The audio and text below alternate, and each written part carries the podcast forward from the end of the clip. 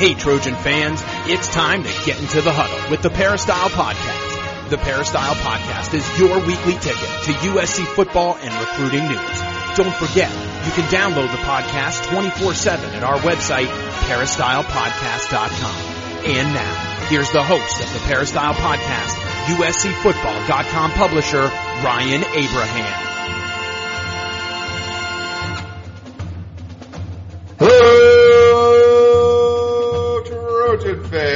Welcome to the Peristyle Podcast on a Tuesday. We're going to talk some USC football with myself and Keely Eure.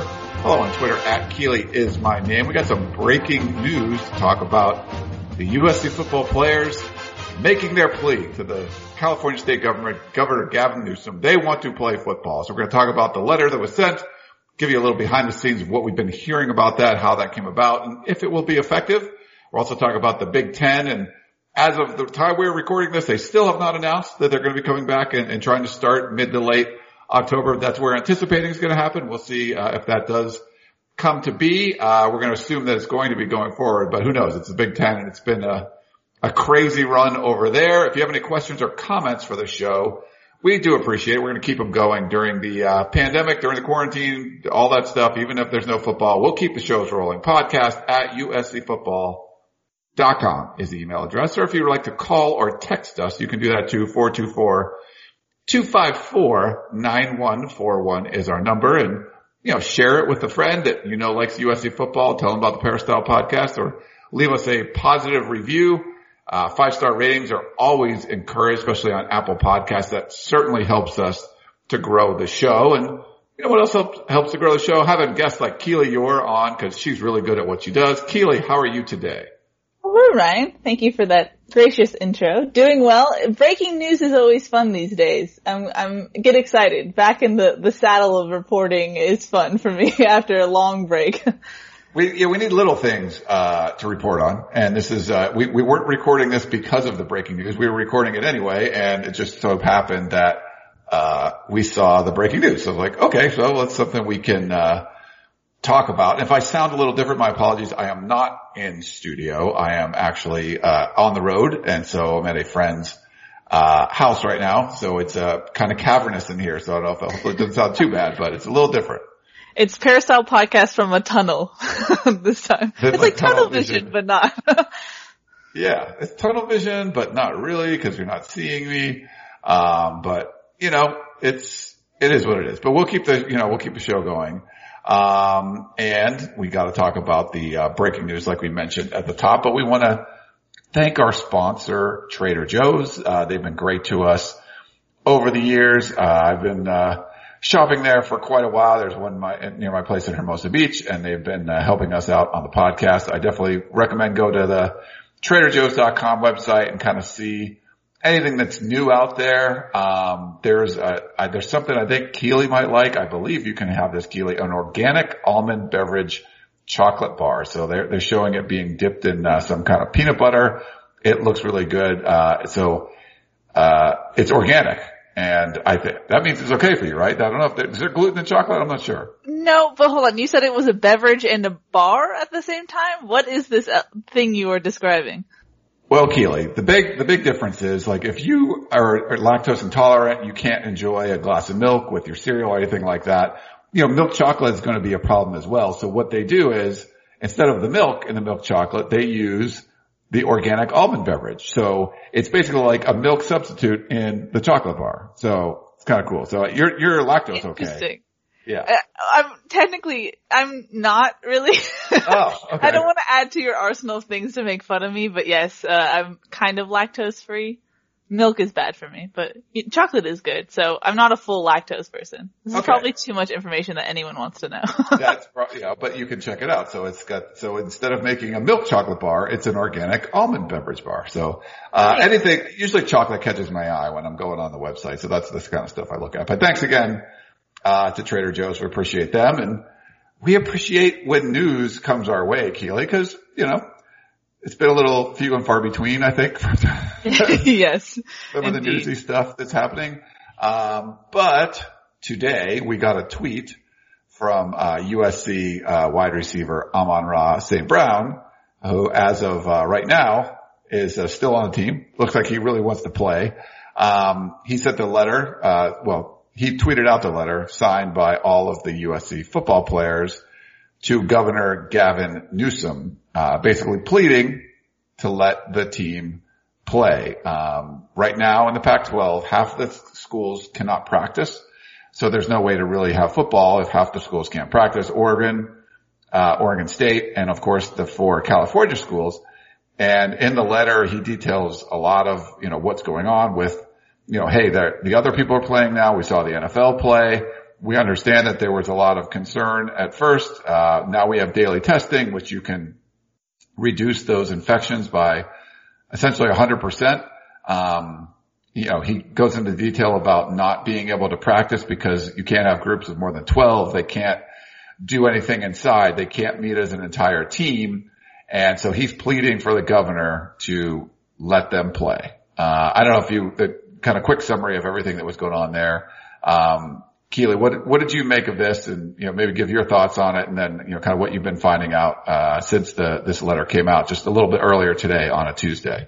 Yeah, I mean, there's a lot to unpack here, Ryan. First off, I kind of want to give context to what's kind of happening behind the scenes at USC. So, I reported in the War Room on Friday, which is Ryan. I, I, don't think we talk about the War Room enough on the podcast, I guess, but it's it's our little insider scoop that we post on the Peristyle. So if there's a deal out there for the site, make sure you pick it up because I reported that um, basically USC's athletic department had conjured up the idea to publicly put, or behind the scenes put pressure on California governmental entities. So both at the local and state level. So, uh, USC's, uh, athletic department got in touch with people at the Pac-12, other athletic departments in California, so Cal, uh, Stanford and UCLA and basically said, hey, now that we have testing, now that we have the ability to test daily and basically reduce infectiousness by 100% with the ability to test that way, we can kind of move forward. We can push on the government entities uh, to let us play because basically, as we've stated so much here, it's not like the Big Ten where it was the conference itself that made the decision not to play this fall. The Pac-12 was dictated by medical uh, the the myocarditis issue that they think they kind of have more a better sense of right now, but also government authorities that won't even let them practice indoors. That's what really forced the Pac-12's hand. And so now that they had uh, new testing capability around the conference, the California schools basically think now that they can put pressure on California to let them uh, do what they want to do, which is to play. So uh, I report in the war room that they kind of had this uh, this lobbying arm kind of re-engage with California. They had their first meeting on last Wednesday to figure out their strategy. So I got word that they were doing things behind the scenes. So then now fast forward to Tuesday and you see Amon St. Brown on behalf of USC's football players making a very public plea to the governor of California. It just shows you that they're really trying to up the ante right now uh, to put pressure. And so what a source told me was that uh, instead of just making this a to-do list, uh, one line on their to-do list for the for the state. They wanted to really amp up the pressure uh, and make sure that everyone knows that California is being asked to maybe go a little little bit more lenient on the California universities who they're putting these different standards on compared to maybe the NFL and the MLB where they kind of are, they're, they're, they're guided by one guideline. So they're professionals, they can do their own thing, whereas the colleges, there's so many overlapping guidelines of college campus guidelines and university safety and can students even be on campus? And so with this new testing capability, the athletic departments are trying to kind of work around all the complications that come with being a university and trying to kind of streamline the process. Yeah, it's uh it's not a streamlined process and obviously you're going through a pandemic and you don't really know. I mean, this is closed, this isn't closed. There's, you know, lots of questions you can kind of get into, but on the sports side, we're seeing, you know, to see the Rams play, um, and, you know, open that new stadium without fans. And there's a lot of people saying like, why can't you at least have some fans in there? And, uh, you know, obviously that's not allowed right now, uh, in the state of California. They're doing it in other NFL venues. They're not doing it, um, in Los Angeles. So next week we'll see the Chargers play in that same stadium in a SoFi stadium. And, you know, obviously the Dodgers and the Angels and, uh, the Padres. You're seeing baseball being played Um, but we're not seeing the college sports being played. And that's now that we're seeing, you know, week, we have had two weeks of college football, not full weeks, not flawless weeks, but there are weeks. We saw power five teams play. We saw power five teams play each other. We saw fans in the stands. Um, we saw games get canceled. We saw games get postponed. Um, we've seen outbreaks. We've seen a lot, but it's happening. And maybe you're, you could say, you could make the argument that you can't have college football yet, but I don't, it's hard to make the argument that you can't practice. I mean, not only were these other states and schools and programs practicing, but they've actually started to play games. So you can't be that far behind everyone else. It can't be the point where you can't in, in a environment where they're going to be tested rapidly every day. Uh, they can't go out on a meeting. They can't, uh, lift weights inside.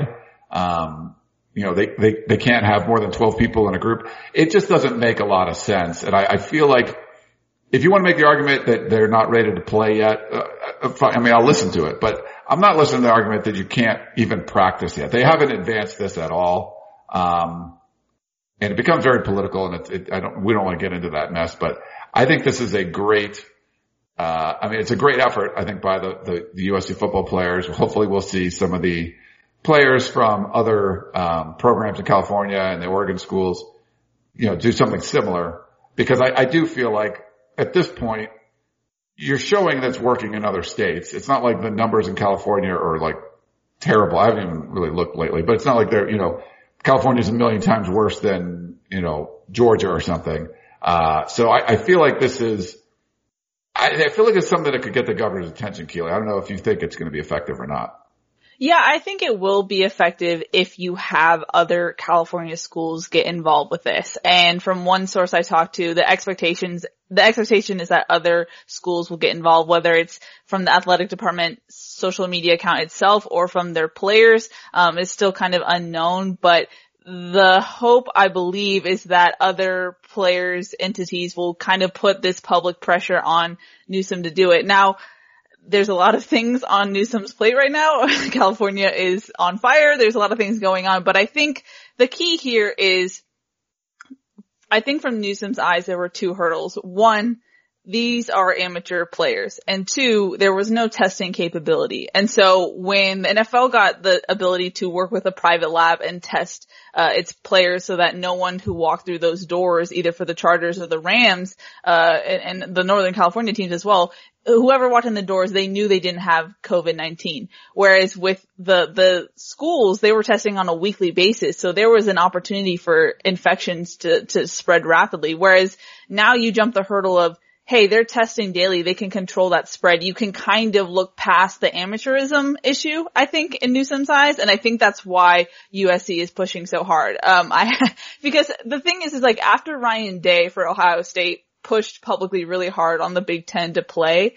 Um, there was a lot of people on the peristyle and on the message boards who were saying, well, why isn't USC doing anything? Why hasn't USC publicly tried to quote unquote fight for football? And what one source told me was trying to do that prior to testing and, and a medical uh, reasoning behind them was was pointless. Basically, they said nothing mattered until the testing partnership with Quidel, the new uh the testing corp. They said it would have been like shooting a handgun at an a- asteroid. So for for Newsom, it was really down to testing and making sure that the players are safe and there's a way to control infection. So to your point, Ryan, I think that this will have an effect, but whether or not it's a priority is interesting. I don't know if it's going to be a top priority to get college football off the ground when there's other like public crises happening right now.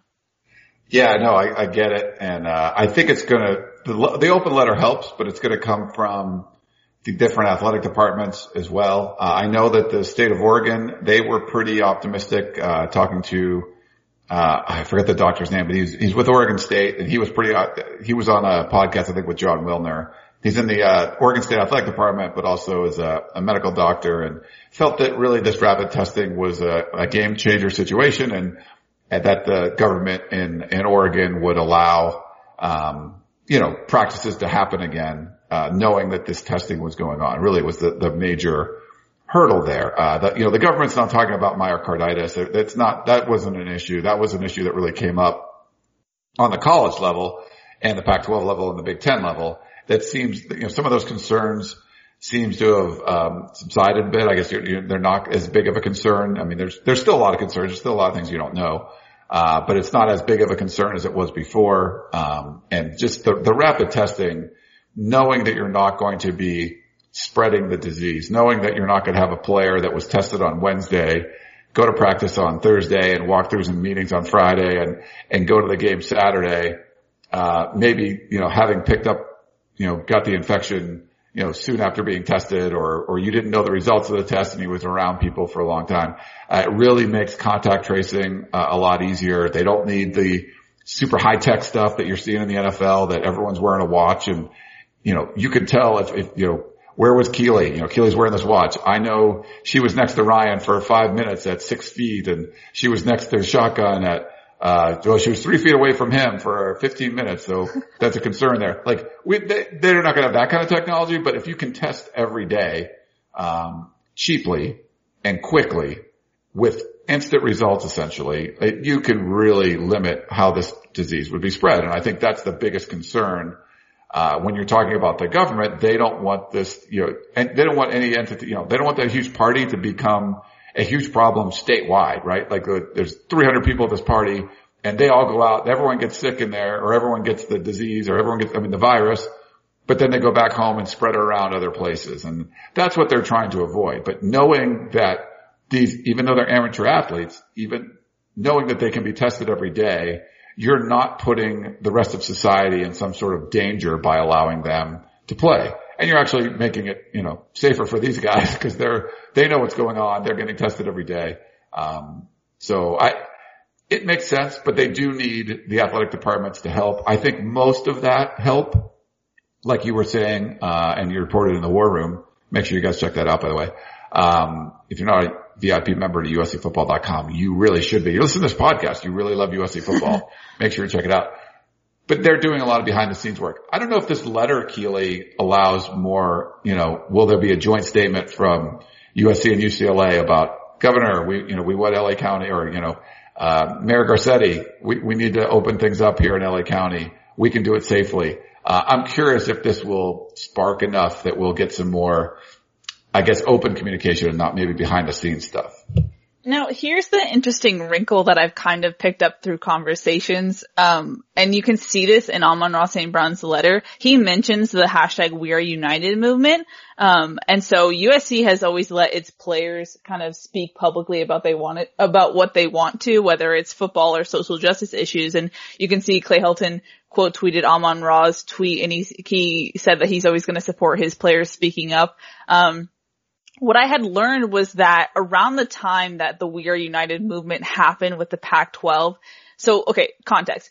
Basically, USC's athletic department and, and, and California athletic departments for Cal and Stanford and all them, they were waiting for what was called higher education guidance. Basically, they were waiting for California to give hand down guidance as to what they can do at the college level. And they, they were waiting on that for a long time. Whereas the NFL got guidance very quickly around uh, when they asked for it. So when the guidance came down, that's what helped influence the, the decision as to, okay, you can't work out indoors, stuff like that. What was happening is as, as around the time that California was going to release the higher education guidance was right around the time where the Pac-12 players We Are United movement happened. And it kind of, from what I heard, what the movement was a little bit misconstrued where it sounded like the California government entities read that movement as we're scared to play, we don't want to play. And so I was told, you know, kind of it, it was a hunch. It's not a hundred percent sure, but maybe California erred on the side of caution and was a little bit more conservative with their guidelines because of what they heard the players saying, um, rather than maybe being a little bit more lenient on what college players could do. And if you look at what Amon Ra wrote, he said, Though it may have been construed, the Pac-12 players hashtag We Are United movement did not reflect any desire to not play this fall. Instead, we simply wanted to ensure that health and safety would be at the forefront of our conference's planning. The movement helped us to secure some important commitments from the conference, such as guaranteed scholarships for those who opt out of the season. We believe the players in the Pac-12 want to play as soon as possible. So if you look at why he wrote that, it kind of matches up with what kind of the conversations I've been having with a couple people where they thought that California ruled a little bit more, not ruled, but handed down guidance that was a little bit more conservative based on what the players were saying and based on the amateurism factor that I talked about earlier. So it's interesting. I think just having a letter and having the players say this, I think California might have more, um, shield, if you will, to go out and say, okay, you can, you can do this, not only because the players are saying they want to play, but also because there's a model in the last two weeks that's showing that college football can be played. So it's, I think it's twofold, but it's interesting that little wrinkle in the letter kind of shows you to some of the things that were happening behind the scenes. Yeah, and that's, uh, it, the letter did come out quickly and then they merged with, uh, you know, we want to play movement. So there was a couple of movements that were happening.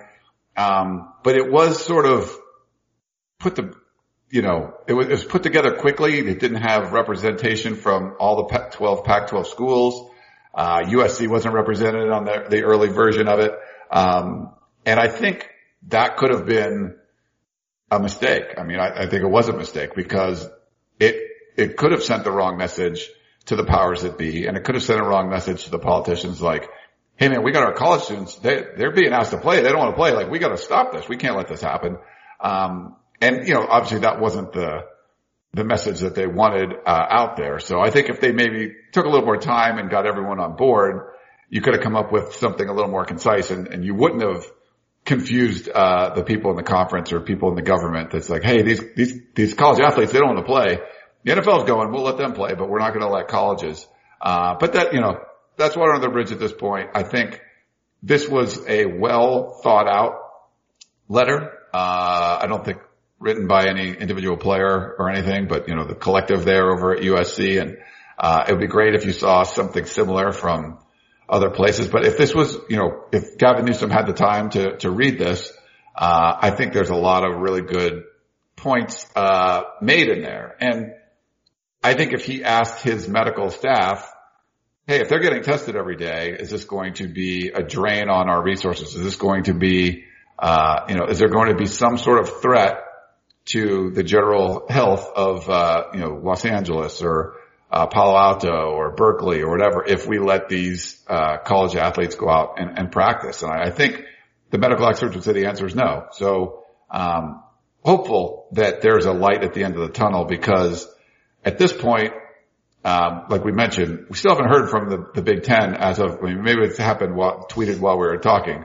uh, but we're assuming they're going to go forward and it's sort of like, well, real quick, we'll get into that in a second. Was there anything else on the, the letter, uh, Keely, you want to go on before we kind of talk about the Big 12 a little bit? Um, not off the top of my head. I did ask a source what would be the best case scenario going forward now, now that this letter has been released. And the source said that best case scenario, there might be a chance for the Pac-12 to hurry up and play by the start of mid-November. So that's out there. Not, not sure if it's doable. That's basically everything has to go right and the government has to, California's government has to respond and then Oregon has to follow suit. So it's interesting, but it, it was floated out there. So we'll see.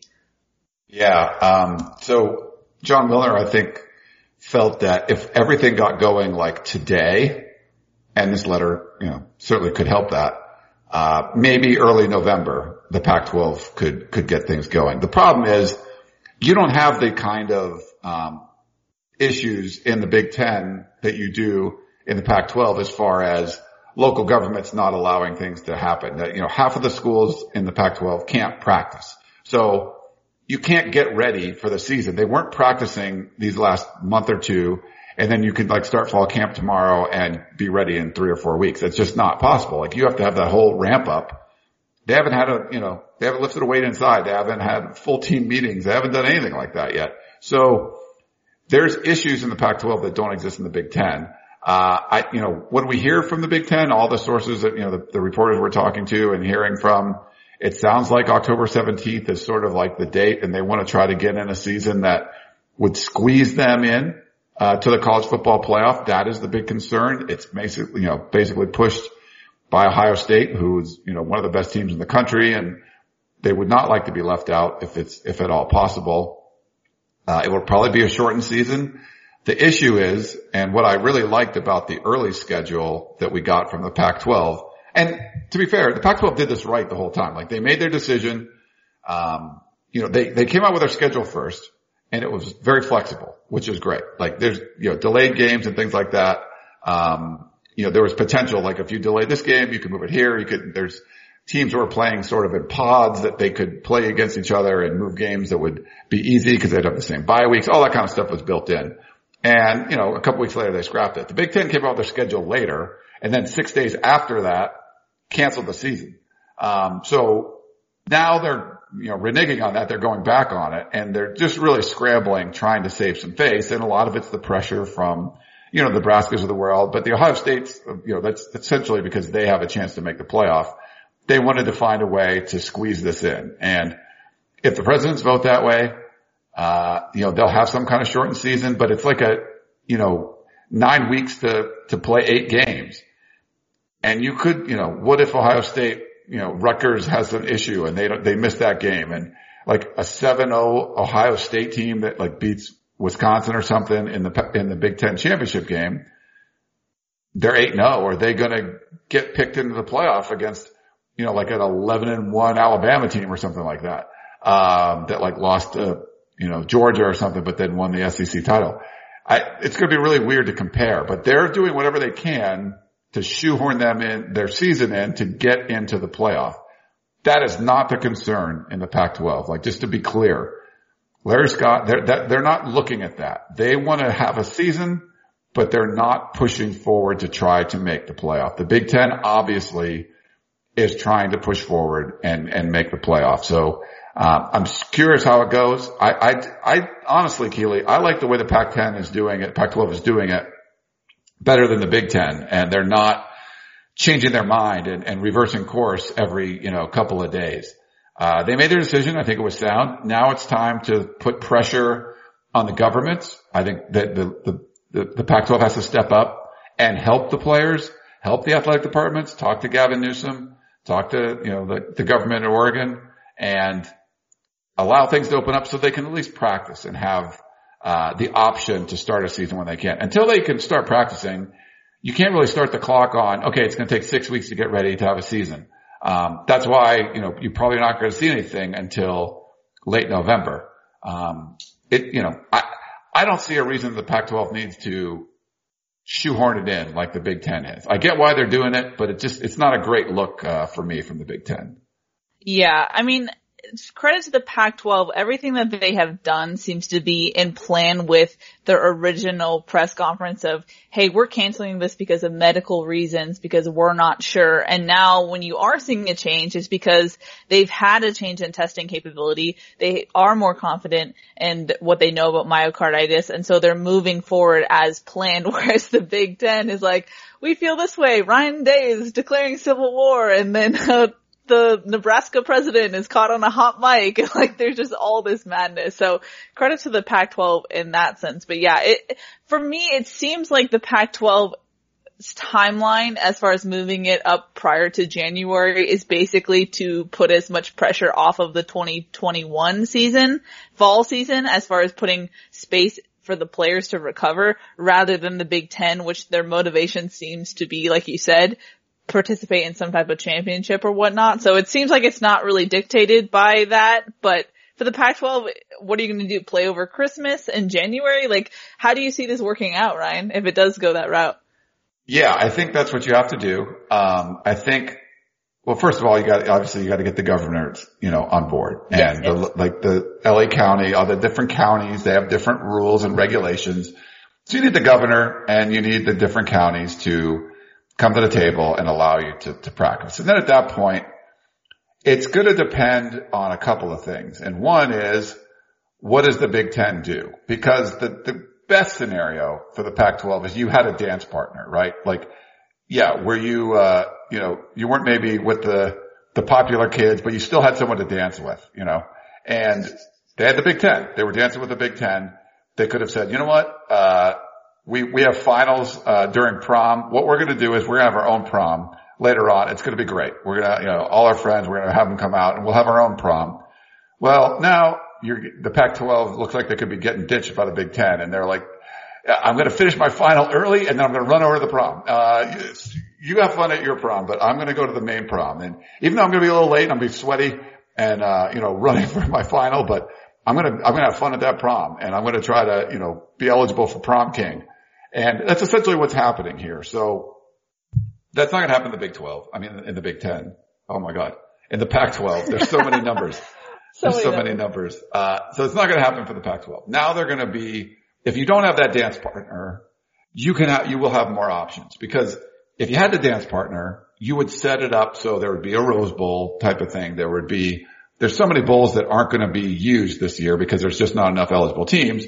There would be bowls aligned where you could have the number two teams, you know, play each other from the Big Ten and the Pac-12 and things like that. If that's not the case, it gives you a little bit more leeway where, okay, what do you want to do? Is it just to get these guys some experience? Uh, there's not going to be an end of the season sort of fun thing, um, you know, where you could play in a bowl game against the Big the Big Ten. So do you just do the five division games and then a championship and maybe like some sort of like the number two from each division play each other, or do you introduce a uh, potential out of uh, you know out of conference game for the end of the season that's like a de facto bowl game that um, you know USC could play Notre Dame again or something like. Who knows? could you, you could get creative, but if you don't have that Big Ten dance partner, you know it might put some pressure on the Pac-12 to why are you even bothering? And I don't get that. I think you need to play. If you can play, you can play. And it's not just because, well, you don't have this to play for. Yeah, you're not going to have those kind of things to play for. But I think you're going to give these athletes a real opportunity to show their stuff, to help. If you can get it done, by March. If you can do, you know, it, maybe it's done in February. Who knows? Um, you get the, you know, the, the six games or whatever you want to get in. That gives those guys that were seniors an opportunity to show NFL draft scouts what they can do. Uh, it gives, you know, the younger guys more experience. There's all those freshmen that are going to be on the team that are basically going to come in, all the 2020 guys, anyone that plays, their eligibility doesn't count anyway it would at least give them a little leg up on the 2021 guys coming in because otherwise they would just be mushed together in the same class. They would at least feel like they're a different class because they got some experience uh, under their belt. Um, I think there's a lot of good reasons to play Keely uh, if they can do it safely. You know, the issue is uh, you're gonna there's they're gonna face more questions. For the Pac-12 is gonna not look good once the Big Ten announcement comes out for a couple of reasons. One, you're the only Power Five that isn't playing. I think they have legitimate reasons, but you know, that on the surface, they're the only power five that isn't playing. Then why are you bothering if you're going to play late and you're going to be playing by yourself? You know, maybe the, it's the Mountain West. You know, you can, you can play games against the Mountain West afterwards. It's something. I don't know. I mean, because they're going to be out here on the West Coast and if they can start, um, you know, I think there's going to be some options there, but the options aren't going to be as slick or as cool if it's not partnered with the Big Ten. Now we don't know if they're going to be able to pull it off or not. We don't know if it's going to work and get them into the college football playoff. And maybe the Big Ten does delay and they start in, in November now and, and the Pac-12 gets their stuff together and they start November. And it, it's a nice, you know, Big Ten, Pac-12 season with the bowl games and things like that. I think that's the best case scenario. It's just, there's so much pressure now for the Big Ten to play right now. I'm just not sure that that is going to happen. Wow, that's a lot to unpack there, Ryan. But yeah, I think. Sorry, yeah. no, no, no, no. It was uh-huh. good. Just I, I kept thinking of, of responses, and then you kept going. But I think the main thing, first off, is if you're an athletic department in the Pac-12, you have no choice but to try and play, right? Just from a revenue standpoint, you need to put a product out there to even have some sort of keeping things afloat, right? I, yeah, I mean, I, I think you want to keep the lights on, right? Like yeah. you you want to keep the lights on. It's not like, well, what are you playing for? It's really like, we need to be able to play. And you'd have, you know, people are asking for Pac-12 after dark. You know, they, they would love it if, uh, in February, you know, after the Super Bowl, they could catch uh, a USC Oregon game or something like something like that. I think people would would watch. Uh, you know, more college football is better. And you might get like, the Mountain West might not be able to start until like March. So in a situation like that, it would be interesting. You could have college football from, you know, September through May or so. It might be a huge college football season. Um, and you know, people will pay attention to, to what's going on, but I, I think it gives some of these guys a, a real opportunity to show their skills. Yeah, we've talked about a bunch. I mean, did you know who Joe Burrow was before he was the number one pick in the draft and, and won the championship at LSU? Like he needed that senior season. He needed those last games. I'm not saying you're going to get a Joe Burrow coming out of uh, USC or Oregon or Washington or anything like that, but there's going to be guys that might not get drafted unless they get that opportunity to show the scouts and then go right into, you know, roll into the combine and, and, and all that. I think that, you know, you get invites to the combine by playing. So I, I feel like they have to do it.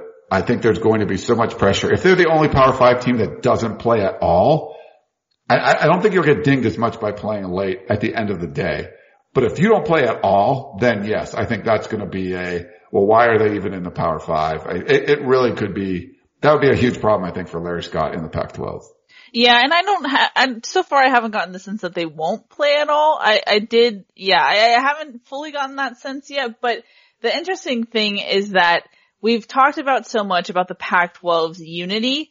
It will be interesting to see if that continues once, if when the Big Ten says that they're actually going to play. Do you see some resentment come out of the Pac-12 or does everyone understand like where they're at in the Pac-12 and why they're they did what they did. You know, like, do you still stick together when you're the only one sticking out? You know, I, it'll be interesting to see for sure. Um, and as far as while we were recording, uh, Chase Garbers, the Cal quarterback, tweeted out, uh, "Let us play." So I think we're starting to see a little bit of of the messaging trickle out. Oh, that's good. Yeah, uh, Chase Garbers, man, my uh, MVP from last year. yeah, your guy. He's my dude. We talk about him on the podcast with champions a lot. So yeah, what if you don't know Chase Garbers, he's a Cal quarterback. Uh, basically when he played, Cal won. When he didn't play, they lost. So it's kind of, you would see like Devon Modster, the, the former UCLA quarterback go in there and just be awful. When, when Garbers played, they, they won. Um, and he, he got hurt against USC or didn't play at all against USC. He got hurt. He got hurt early in yeah. the game, I think. Yeah. yeah. And they, they lost that game. Cal did. Um, yeah. So we'll see. Uh, we're waiting for that Big Ten annou- announcement. Uh, we're anticipating it's going to be a, a yes vote to play and probably mid-October. But for the Pac-12, it'd be much better if they're like, you know what, we're going to play. We just don't think it's feasible to get it done early. We're not going to like rush this to get into the playoff. We're going to have a, a late fall season that, that goes into, you know, winter or whatever. And, um, that's what we're going to do. And then the Pac-12 could, you know, then they would have a goal and they'd be like, all right, we're going to, we're going to shoot for that same time. And let's plan a postseason together, which that hasn't happened. And it's unfortunate that the Big Ten and the Pac-12 haven't worked closer together. It's unfortunate that all the Power Five conferences didn't work closer together, but, uh, that's, you know, that's part of the college football power vacuum that we have. There just isn't, uh, that kind of structure where there's a, a clear leader. There's no Roger Goodell. Um, you got these little fiefdoms and they have a lot of power. Each conference has a lot of power and they're really not willing to uh, share that with anyone else. So they're going to do what's best for them, not what's best for college football as a whole. And in this case, the Pac-12 would, you know, what's best for the Pac-12 would be the Big Ten waits and plays with the Pac-12. The Big Ten, they'd much rather get into the playoff and uh, get Ohio State in the playoff if they possibly can. So that's that's where it looks like it's leading right now. You know, another interesting wrinkle, Ryan, that we haven't even mentioned just because it happened last week after our podcast and there's other breaking news, but Alijah Vera-Tucker, USC's basically best offensive lineman, declared that he was opting out and, and going into, or going to enter the, enter the 2021 NFL draft. Has he hired an agent yet? Like, could he possibly return or want to return even if, uh, if, if he can come back, if there's a season, if there's more optimism, it's interesting. And, and now what does USC's offensive line look like if there actually is a season? There's so many wrinkles, uh, in all of this, but just, just a tad little, uh, question mark is like, did AVT say, declare to opt out a little too early? But who knows? I mean, he, he is a, a draft prospect, so he probably made the right decision overall, but it's an interesting wrinkle. Yeah, I haven't heard if he hired an agent yet. My guess would be though he wouldn't return. I know Ohio State's lost some players even recently, as I think yesterday or maybe today. Um, and you know, guys who are waiting and they're like, you know what, I just, what's best for me is just to move on. Mm-hmm. If the Big Ten would have made better decisions early on, I get it in the Pac-12. Um, and you know, I, I don't know. I think the wrinkle here is, you know, Alijah Vera-Tucker, it's a big loss because if USC ends up playing games, he was like the savior at left tackle, even though he was moving from, you know, a spot he played well, left guard to left tackle. So you're basically going to have a new left guard and a new left tackle. Well, now it's kind of like you lost two positions. That's a blind now, you know? Yeah. Uh, and there's no, there was no, you know, plan to replace uh, Austin Jackson at left tackle. And no. it was sort of like a, a desperation thing to move, uh, Alijah Vera-Tucker over there. So yeah, I, it's going to be a real problem. And it's not like the USC's recruited the offensive line well. They've recruited bodies, but there's not like Austin Jackson was a five star dude. There's no one like that that has come into the program the last couple of years. So it's a, that's a big, big, uh, concern for USC if Huge. they do get out to play. Yeah. And, and you know, and, but I, the wrinkle, we can get back to that too if you want to talk more about AVT, but, sure. um, what do you think that, you know, if the, if you had to guess the next USC player to opt out, and entered the NFL draft, who would that have been? Amon-Ra St. Brown. I right. mean, he, and, and this is what's been really interesting to me is because I heard very early on that Amon-Ra St. Brown was eyeing opting out from a very early standpoint, uh, from an early point in this whole, is there going to be a season? Is there not going to be a season? Oh, the season's canceled, etc. And so it kept, it kept his name kept coming up and then so you see the Jay Tufele's opt out, you see the AVTs opt out, and then you see Amon-Ra St. Brown be the first player to come out and, and address this letter to Gavin Newsom. It's like, okay. So he clearly is attached, but then there, the rumor mill just keeps going and it makes the most sense because he, it trains like an NFL athlete already because of his dad and the whole weightlifting, uh, thing. You know, so it's, it's just a, you're right. This is a very interesting wrinkle that Amon-Ra St. Brown is the one who released this initially. Yeah, it's, uh,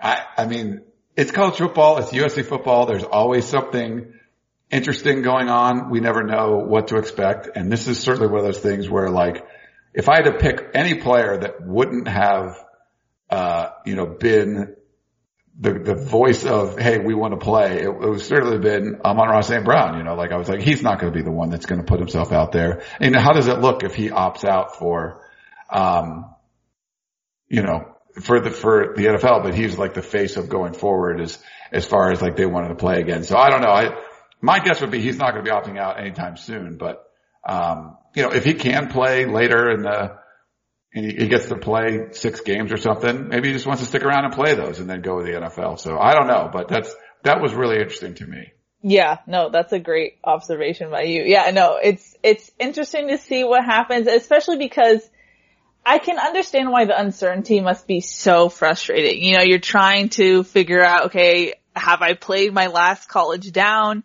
Should I go to the NFL? When is the draft going to be? Is it going to, are we going to be the only conference that will be playing and miss out on the draft? Like, there's so many wrinkles and, and just issues involved with being a Pac-12 football player right now that I can only imagine what Amon-Ra St. Brown is going through. Yeah. It's, uh, well, you knew things were going to get heated up once players started watching college football yeah. Yeah. on television. Like, yeah. we mentioned that early on. Like that, that's what's going to be the big deal here. It's like you sit down on your couch. You're not going to practice. You're not, you know, oh, I got a, a game tonight, but I can watch the early games. Like, no, you have nothing to do. You might have a Zoom meeting with your position coach or something and you're sitting on the couch watching, uh, Notre Dame, a team yep. you were going to play this year, play Duke at home. So yeah, that's going to have a, a profound impact on these college athletes. And I, you knew that was going to happen. So now that it's ha- this weekend will be a much bigger weekend. And I think when the SEC starts too, uh, yeah. it'll be even bigger. Um, yeah. so yeah, let's, uh, yeah, you knew that it was going to be frustrating and, and that was a, a well thought out letter that kind of showed the frustration that he and the rest of the players have. Yeah. I mean, Amon Ra Amon St. Brown and Kedon Slovis and Clay Helton did like a roundtable with Reggie Bush and Matt Leinart um, for like Fox Sports last week, and, and Amon St. Brown said as much. He and even that was just the week one games, which were a little weird. But he was like, "It's so weird." This is the first time in my life I'm not playing football, but I'm watching it. And he was like, it's, I can only imagine how odd it must feel for them. I mean, for me watching Notre Dame and BYU, or not BYU, sorry, Duke, I was like, this feels like a bye week. Like I never am just sitting watching football unless it's a bye week. So I can only imagine how weird it must have been for them who they trained for this, they love it, and here they are. Yeah.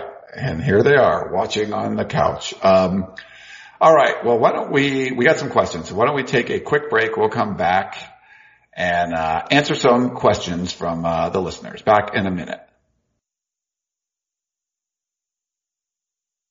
It's the NFL offseason, but on Pick Six, part of the CBS Sports Podcast Network, the football season never stops. Host Will Brinson, John Breech, and Tyler Sullivan are joined by analysts like Brady Quinn, Leger Douzable, Katie Mox, and RJ White to keep you in the loop on everything happening around the league. Whether it's free agents signing with new teams, the all important NFL draft, or schedule release day, Pick Six has you covered. As the face of the league changes with every team move and player pickup this spring, Pick Six is a must listen. Download and follow on Apple Podcasts, Spotify, the Odyssey app, and anywhere podcasts are found.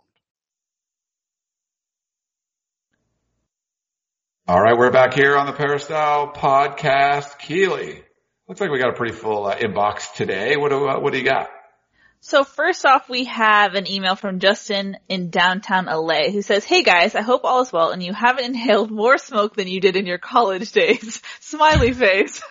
Nice. Uh, my question is this. My son plays high school football and there are several members of his team that are sports quote unquote holdbacks, i.e. they took a year off between 8th and ninth grade in order to get a year older and focus on training. Some of these kids look like grown men with full beards. What percentage of the recruits that you guys cover graduate at age 19 or even higher? Thanks Justin in downtown LA.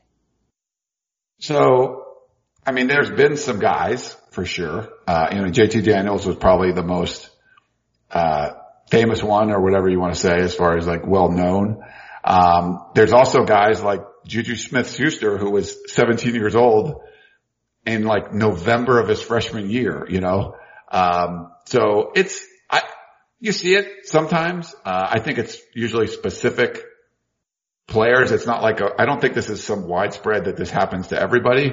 Um, but there's certain situations where they want to, you know, a kid might you know, be mature a little later. They want to give him a, another opportunity to, to kind of grow and catch up to his classmates or get a little ahead, whatever it is. Um, but I would say it's not, I mean, it's hard to put a percentage on it, but I would say it's a smaller percentage than something that's like, you know, widely done all over the place. How, what do you, what do you think, Keely? Yeah, I don't know the specifics really, just because recruiting is not, I don't dip into that world as much as maybe, of course, it's not as much as Gerard or, or Chris Trevino or Shotgun, but it's funny, Julian Simon, USC's commit, uh, I think I think it was Greg Biggins put out a story this week and someone in the comments was like, is that guy 30 years old? Like the recruits these days just look so old and like so just developed. And I think it has to do with like the seven on sevens and just the private trainers that recruits are now really investing in. And that's why you see the like Justin Flowes of the world who people called like baby man because he just looks so big. So it's just interesting how it's evolving as far as focusing on training and whatnot. Yeah, and they're getting a lot more opportunities to showcase their skills in off-season events, uh, especially skill players. There's so many. I mean, there's seven on seven stuff going on year round. It gives quarterbacks a, a great opportunity to throw the football to a wide range of receivers. We see, you know, receivers playing defensive back and move it around and just getting all kinds of opportunities. And, um, you know, there's even more lineman camps and stuff now. So I think some of it is just you are getting a lot more opportunities to play than, than you did in the past. It's not just, you know, what you're doing with your high school team. I mean, you have these club teams, these traveling teams, and they're doing stuff they were before the COVID stuff, but they're doing stuff year round. I mean, like the week before signing day, there's like a seven on seven event that would happen. And you're like, wait, what? Like it's signing day tomorrow. It's like, oh no, these are the kids for next year. They're all, you know, they're playing and yeah, uh, it's, it's nuts that, you know, there's not like this downtime as far as recruiting goes, except, you know, unless it's forced by a global pandemic, which doesn't. Yeah, exactly. Uh, we have a question from John who said, uh, question for Ryan. It looks like the only real hurdle to USC playing this year is an okay from LA County public health officials. I've worked with the county government on various business matters and I know from experience that such an approval won't happen soon unless USC is working at the executive levels with a sense of urgency. Do you know if USC senior leadership is lobbying the county hard to loosen the red t- tape, i.e. is President Folt in weekly contact with Supervisor Mark Ridley Thomas about this or is USC simply going through the standard process with mid-level employees in the health department? If it's the latter, then we know that U- USC leadership is not serious about p- football. Uh, thanks you, thank you, John. And uh, Keely, you probably can answer this better than than anyone, but I, I don't think it's just LA County. I think you like the the letter that went out today. It went out to Gavin Newsom. I mean, they need this at the state level, and I think if if you get approval at the state level, it will open up things at the different counties. I have a hard time saying if Gavin Newsom's like, you know what, we want the colleges in California to be able to do this and this. If they have the rapid testing, they can practice, they can lift weights inside, they can have full team meetings, blah, blah, blah, whatever they say. I have a hard time seeing it like Mayor Garcetti going, no, no, no, we're not going to let that happen here. Like I, I, I think you're going to the top.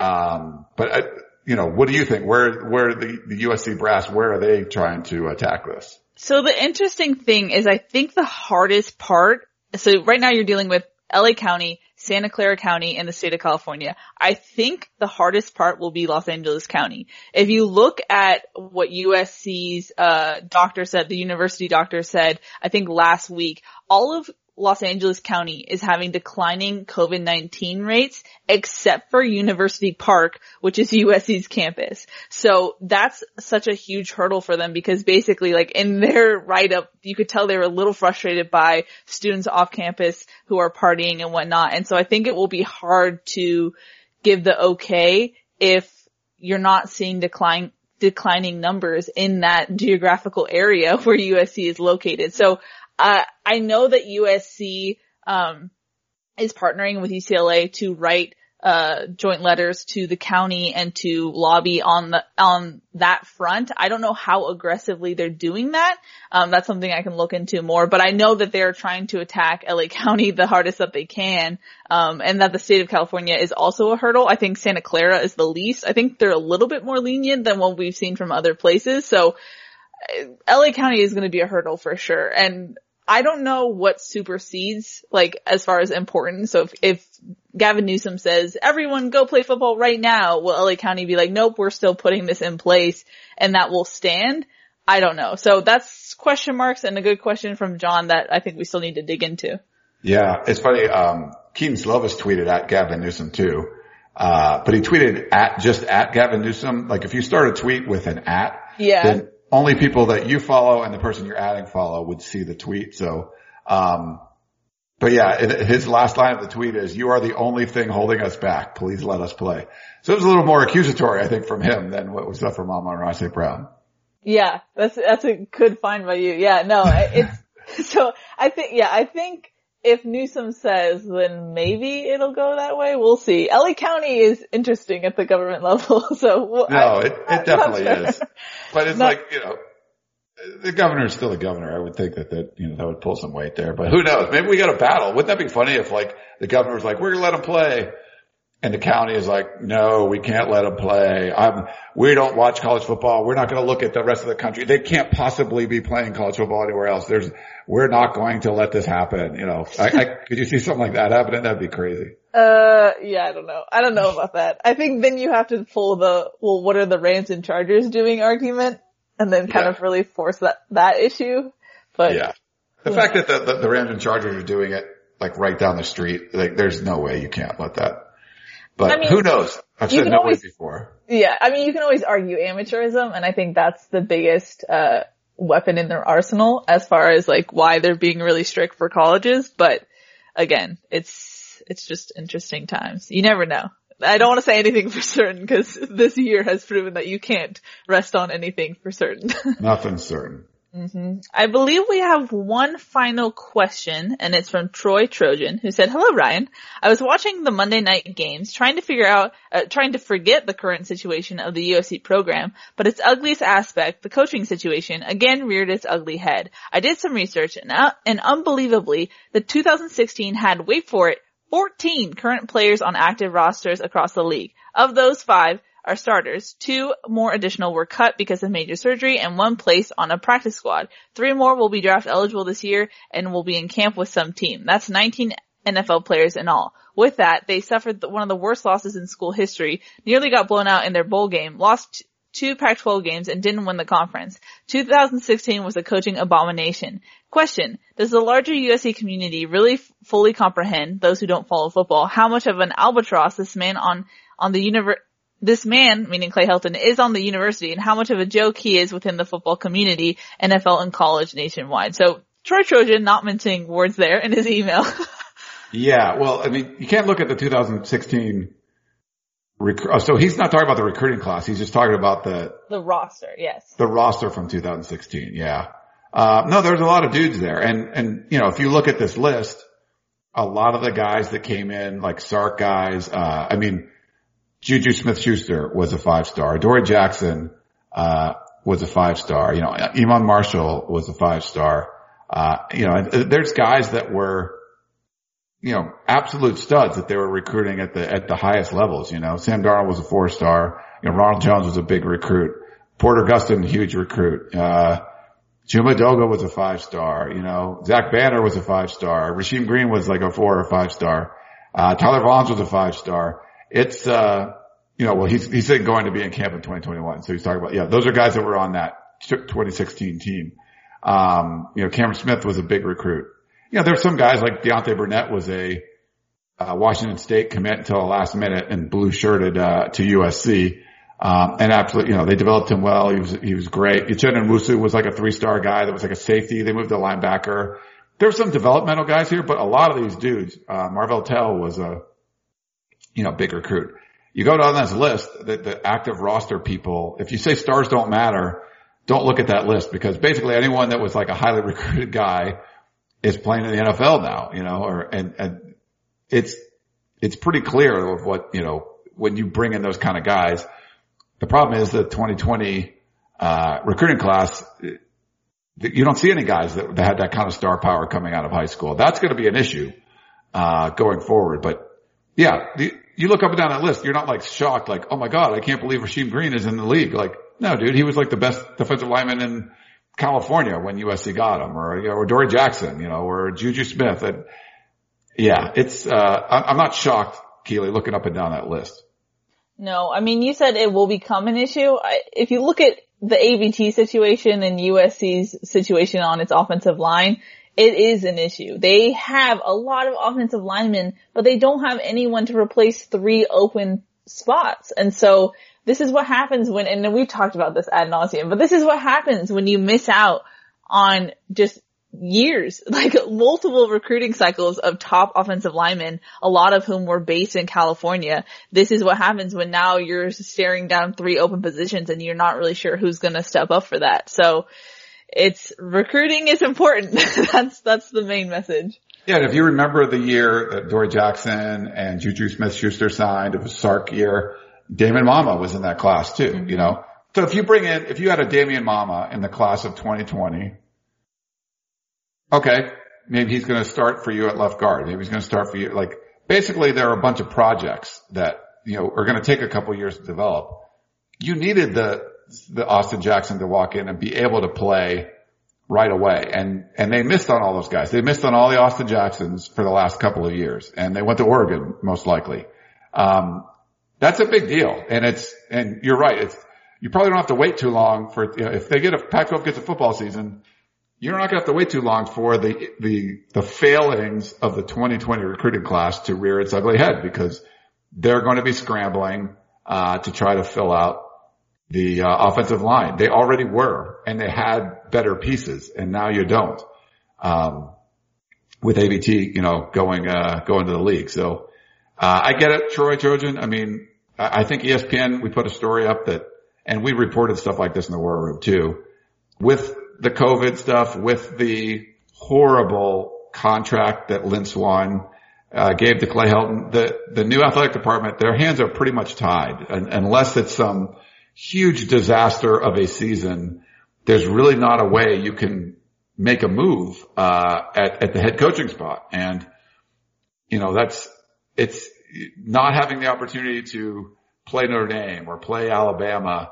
That would have been something that, you know, you could say, oh, look, USC got crushed by this team or that team, or they beat them, you know, and then like that's a, that's a feather in Clay Helton's cap. But you would have got more data if you were able to play those games. Now you're not going to be able to. So what are you going to really learn out of the 2020 season? Probably not that much, right? Um, I mean, anything short of winning it is going to be a problem. I think, you know, USC will be the favorite along with Oregon.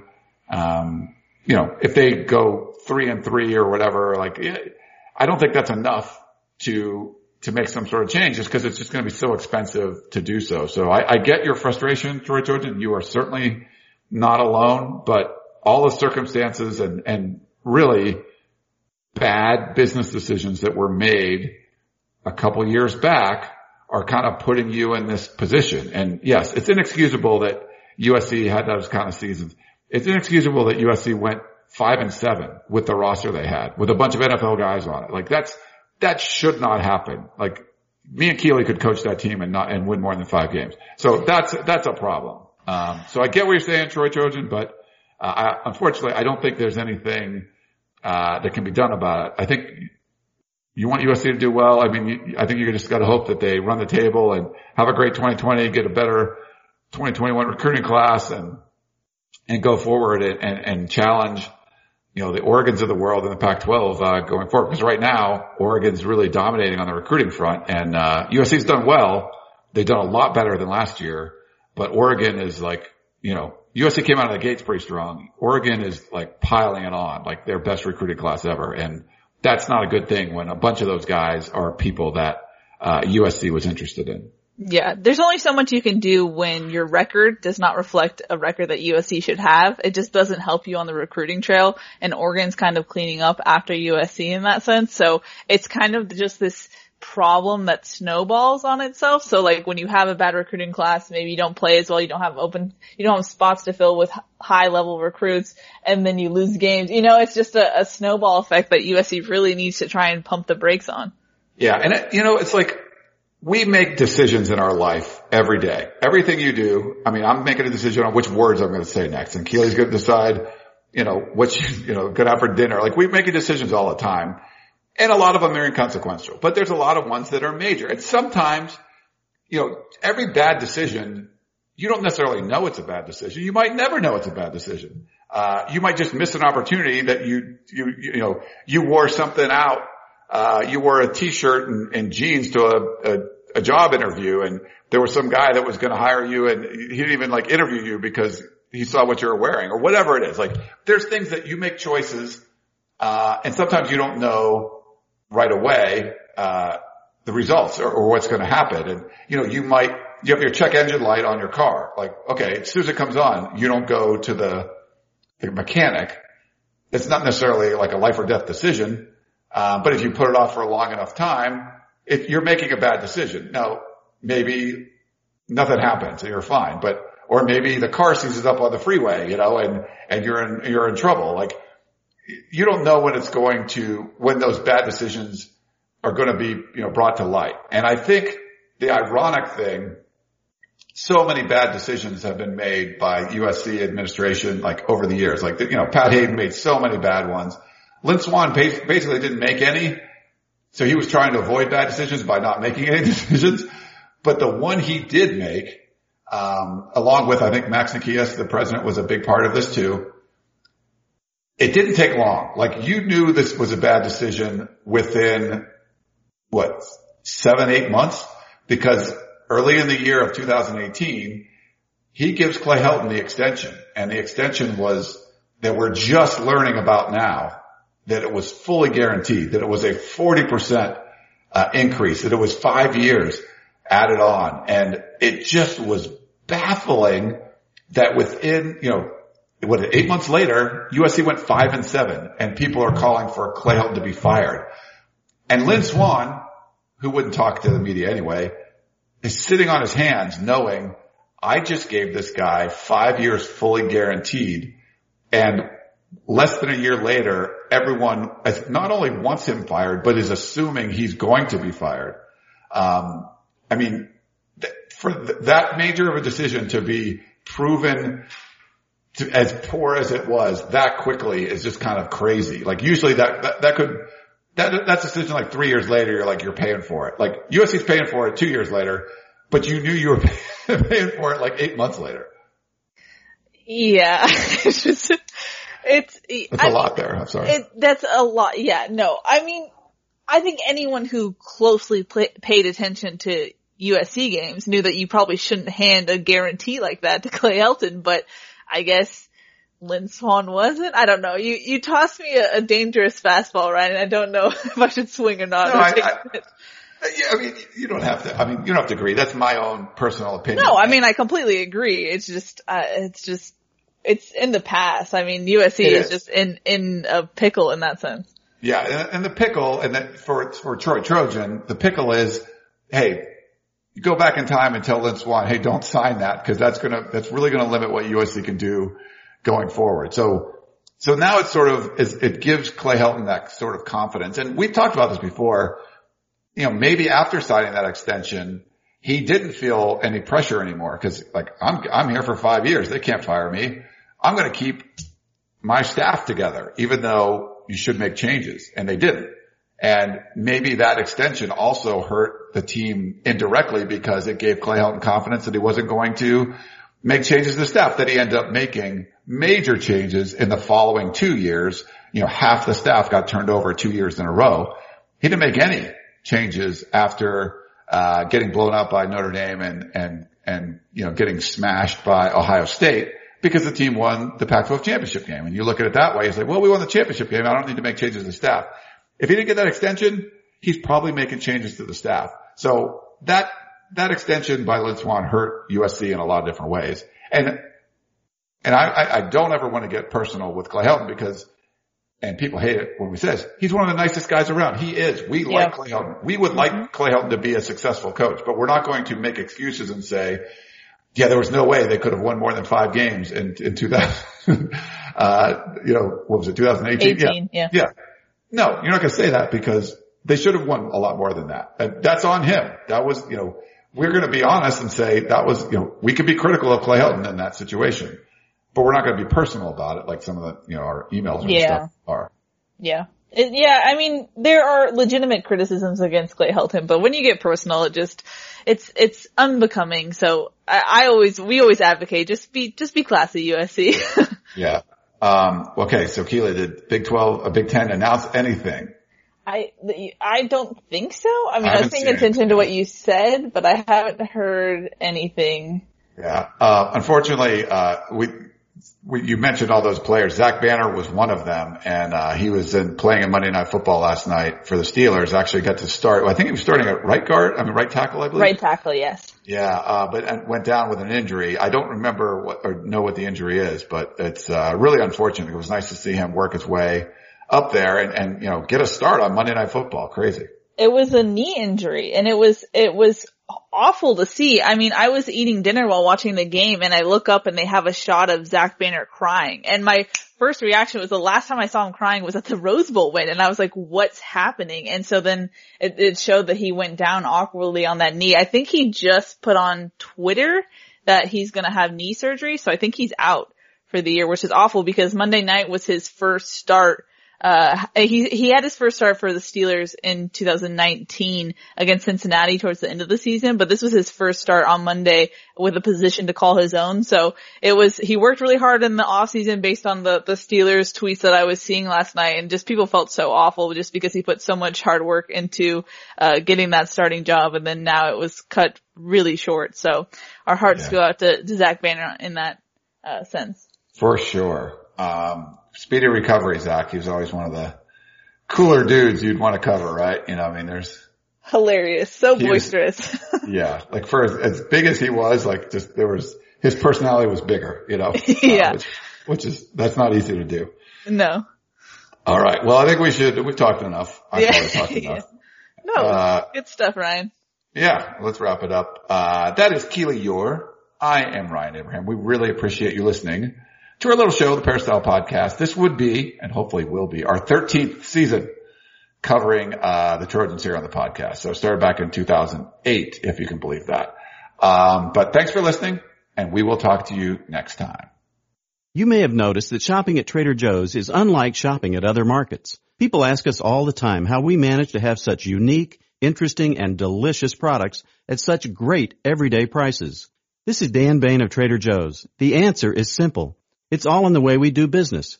We buy directly from the manufacturer whenever possible. This helps to keep our costs low and we pass those savings on to you. No gimmicks, just great values at honest prices. Every day at Trader Joe's. Thanks for listening. You've been listening to the Peristyle Podcast presented by USCFootball.com. Be sure to tune in next week for the latest news on Trojan football and recruiting. Don't forget, you can automatically download the podcast directly to your smartphone or tablet for free. Just click the iTunes link on peristylepodcast.com or search for Peristyle Podcast at the iTunes Music Store.